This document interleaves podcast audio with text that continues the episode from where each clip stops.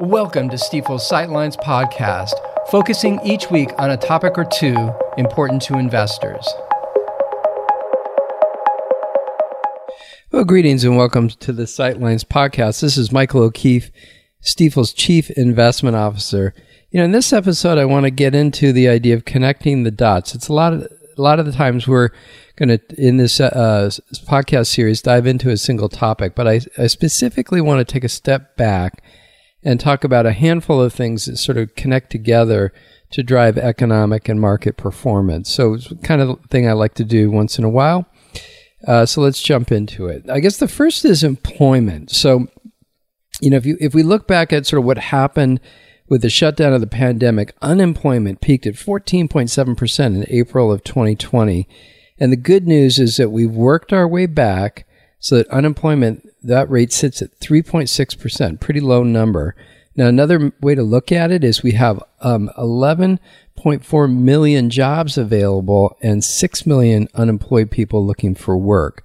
So, kind of more jobs than people in a way, uh, or at least people looking for work. Now, uh, one of the f- effects that that has is that employers, both to retain and attract employees, have to increase wages. So, wage growth is up. Um, 6% for the year ended April. So that is good for uh, for workers in a way, but also, of course, I think everybody's aware that higher wages means a pressure on prices, a pressure on inflation, and that's the next topic. So let's let's go into inflation. So um, essentially, inflation is elevated. It's been elevated for a while. It's kind of we think it's peaked in March of this year at eight and a half percent for the CPI, the Consumer Price Index and it's fallen some, but it, it remains elevated for sure. I kind of think of it as, you know, basically the drivers including increased demand as we continue to reopen from the pandemic and yet strained supply. So things like supply chain issues, the Russia Ukraine war, that unfortunate situation causing some trouble, uh, and, you know, things like that. So basically, less supply, more demand, prices are higher. Now, I mentioned both employment and inflation because those are the two components of the Fed's dual mandate. So they basically set monetary policy to maximize employment, but have a focus on price stability. Now, they would say in, in today's environment that they've really accomplished that first element of the mandate, maximum employment. So they've really refocused to the idea of price stability, i.e., let's get inflation back down. So they essentially have gone on, on a number of fronts. Number one, hiking rates. They've done two hikes so far for a total of three quarters of a point, signaling more, and the market's pricing in another roughly 2% for the balance of the year. They've also uh, initiated what's called quantitative tightening. That's a, a technical term for, hey, balance sheet grew a lot as another element of support through the pandemic, and they're going to want to bring that back down by essentially letting assets roll off and not repurchase them. And um, and so, you know, when you think about it, the Fed basically saying, hey, we're going to fight hard to slow the economy down, um, but um, uh, all to get inflation uh, to kind of calm down. But they want to do that with what they've called a quote, softish landing, end quote, meaning they, they're hoping they won't trigger a recession. Now, uh, uh, an effect, of course, of higher uh, of the Fed action is higher interest rates, and so you know markets reacted pretty quickly to their policy and expectation of their policy. But then, as they sort of amplified it and went a bit more hawkish, uh, rates uh, jumped even further. And so, um, you know, you, you, look at something like the ten-year Treasury; it actually hit a low of half a percent, 0.51 percent, in August of 2020 and at the end of last year, it had risen to 1.51%, so 1.5%. But with all that was going on with this shift in Fed policy, that uh, 10 year rate, which is really anticipating future Fed action, jumped to 3.13% on May 6th. And it, it's fallen just a little bit, but it's, it's right around 3% as, as I record this.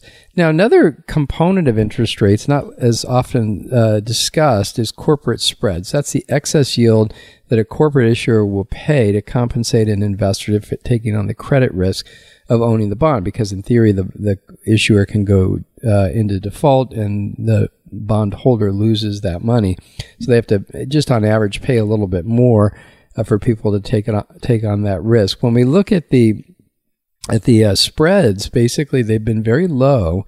So think of hovering for the general investment grade corporate bond market at around one percent, but they've jumped uh, sort of coincident with that jump in interest rates. Um, they basically jumped up to 1.4 percent, which is still by history uh, sta- history standard a pretty low number. Uh, and then they've fallen off. They're down about 1.3. So just a slight uh, widening relative to the start of the year, but still pretty tight. Um, so anyway, that's interest rates. That's important to the markets uh, and the economy, right? So higher rates means that the economy is going to slow down. Now, before we get to the economy, uh, one uh, factor to jump into is the trends in D.C. So, you know, obviously the Democrats swept the election in 2020, but with everything going on, um, the the uh, as as one metric, the approval rating uh, for President Biden has really dropped. So he started his in office with an approval rating of 55% of Americans, uh, quote unquote, approving uh, him. But um, basically, that's fallen to now 41% uh, with everything that's been happening. Now, you couple that with just the general historical pattern that the, the sort of the sitting president in a first term, especially, tends to lose seats in Congress basically what we're thinking, and our, our, our colleague Brian Gardner, who's our chief Washington policy strategist, believes that it's pretty likely that one of the houses of Cong- Congress will flip to Republican control know, through the midterms as a result of the midterms, and will it be in a more traditionally divided government. So, anyway, getting to sort of the effect of all this on the economy and markets. So, economic growth basically, we know we had uh, a decline in 2020 with the shutdowns of the pandemic, where GDP was down 3.4%. And then with all of the support uh, and um, accommodative monetary policy and fiscal spending, GDP grew 5.7% in 2021. And as we started 2022, we thought, hey, we'll see above trend growth, let's say about 3.9% uh, per consensus estimates. But with everything going on, the shift in Fed policy, the higher rates, and some of the other challenges like the unexpected Russia Ukraine war and the shutdowns that continue in China over COVID, basically our consensus forecast, the consensus forecast for 2022 GDP has fallen to 2.6%. So still a little bit above longer term trends, but a bit muted relative to where we thought we'd be when we started the year. So, um, you know, at the end of the day, people are asking a lot are we going to see a recession anytime soon? Our view is that it's probably not likely uh, until at the earliest, let's say, second half of 2023 and maybe beyond. So we'll see how that unfolds. Finally, market performance. I've said before, this is an unusual year in that with those higher rates, that means prices on bonds have declined, which means the bond market uh, is off. And so a traditional measure for that is the Bloomberg Aggregate Index that captures the investment grade taxable bond market. It's off almost 10% year to date. And then the stock market, a bellwether index, is the S&P 500. And that fell uh, over 18% through May 19th, but it's recovered some. It's recovered about 5.5%. So when you combine those two numbers, we're basically at just under four, down 14%, down 13.7% year to date. And, uh, you know, that obviously relates to people worrying about the economy slowing down, worries about the war, worries about the election, lots of uh, strain out there. In any event, I, I'd sort of end on a positive note. When we look at consensus earnings growth, and earnings are the metric that prices, uh, that uh, stock prices ultimately anchor to, Earnings growth is expected to be on a consensus basis 10.5% for 2022. So that's a positive for sure. Okay, I, that's where I want to uh, close it here. This in this episode, uh, you know, just to recap, we're basically every once in a while wanting not to focus on a single topic, but take a step back, look at how some things are interconnected. We talked about employment, the strong environment, elevated inflation, how both of those things are feeding Fed policy, how Fed policy is influencing interest rates.